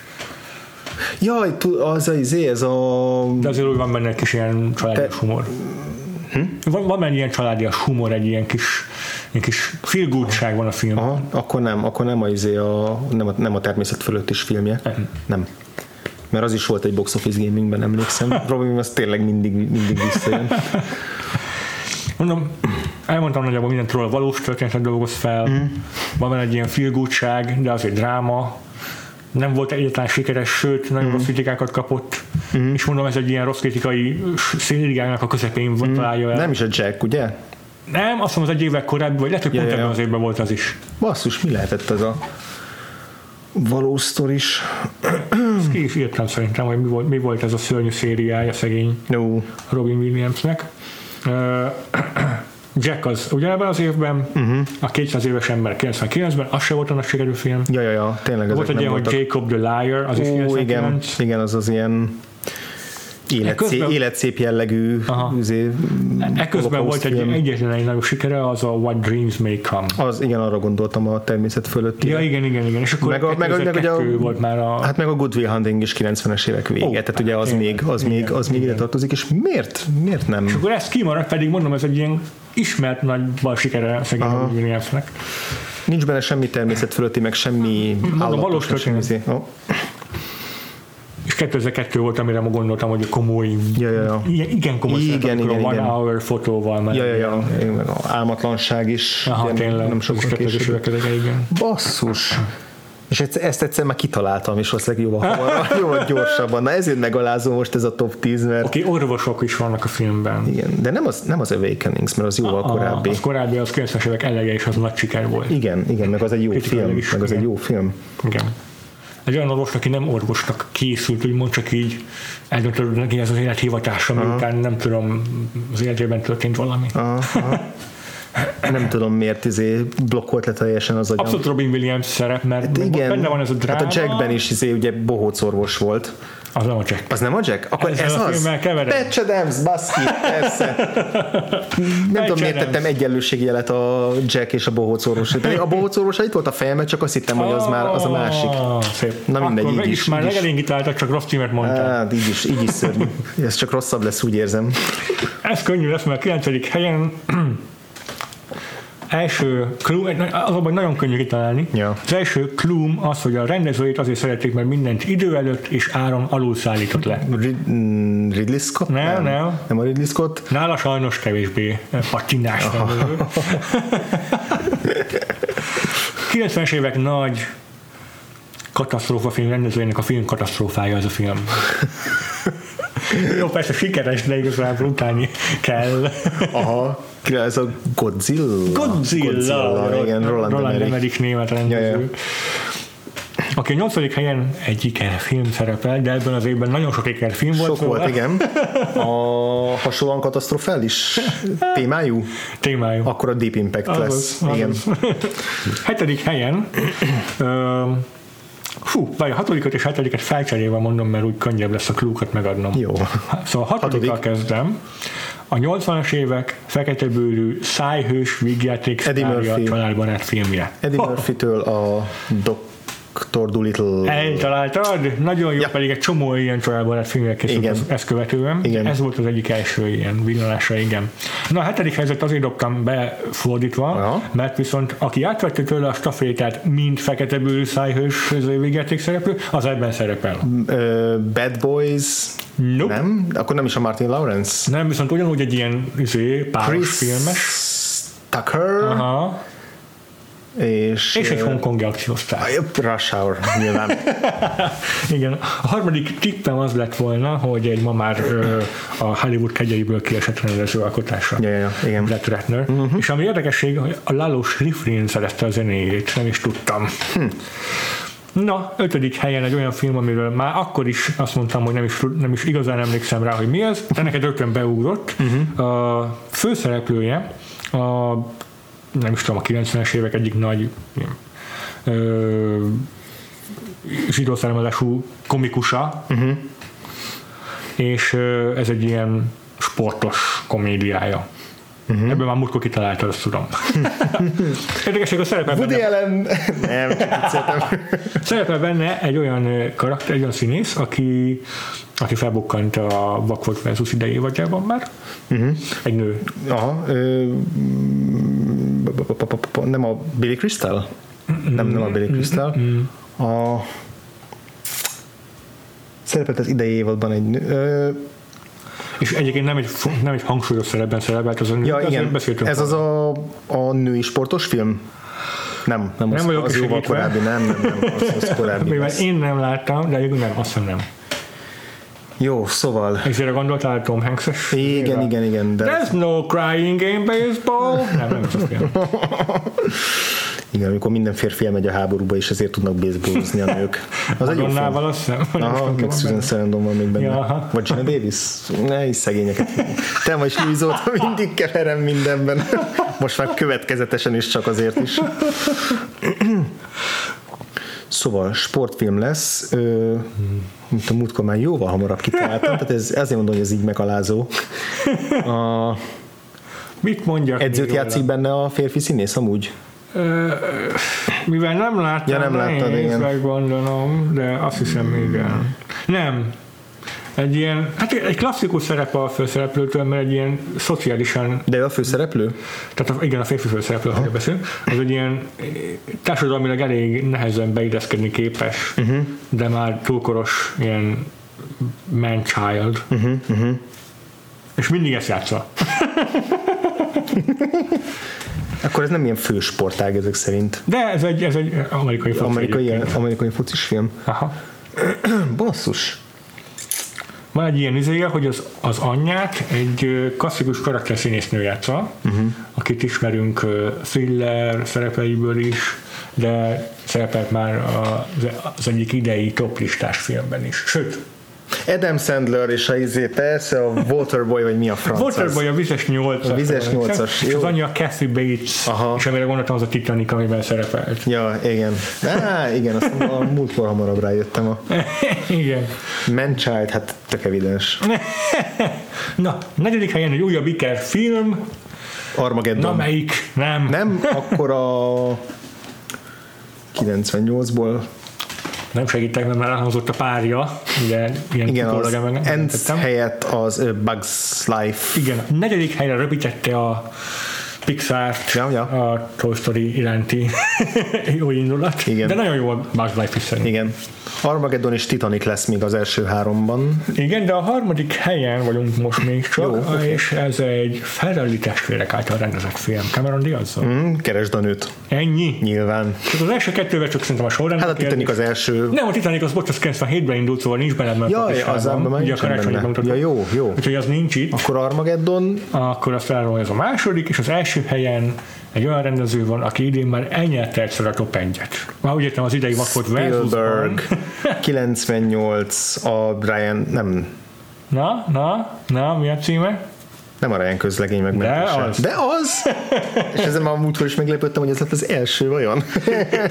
És akkor egyből tudtad. Spielberg elvitte ismét az első helyet, igen. Hát igen. Hát persze nyilván, a, persze, hogy az a film, mert a szerelmes shakespeare egy időben ugye egy Oscaron indult, úgyhogy ja, logikus. Aha, ja, aha. Jó, van. jó van, jó, jó hát van. A, hallgat, a hallgatók most tökéletes tanúbizonyságot kaptak a memóriám pocsék voltáról. és arról, hogy szerintem a tavalyak közül egyetlen klút sem ismételtem el, teljesen újakat találtam ki, nem emlékszem azokra sem. és így is sikerült hibáznom.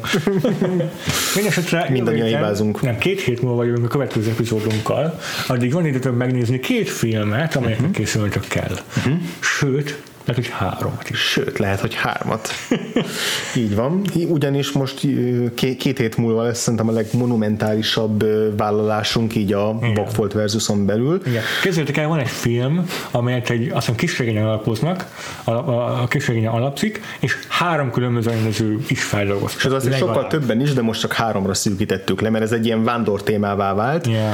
A könyv az Dashiell Hammettől a Véres aratás. Igen amit majd meglátjuk, hogy elolvasunk-e addig, vagy sem. Igen.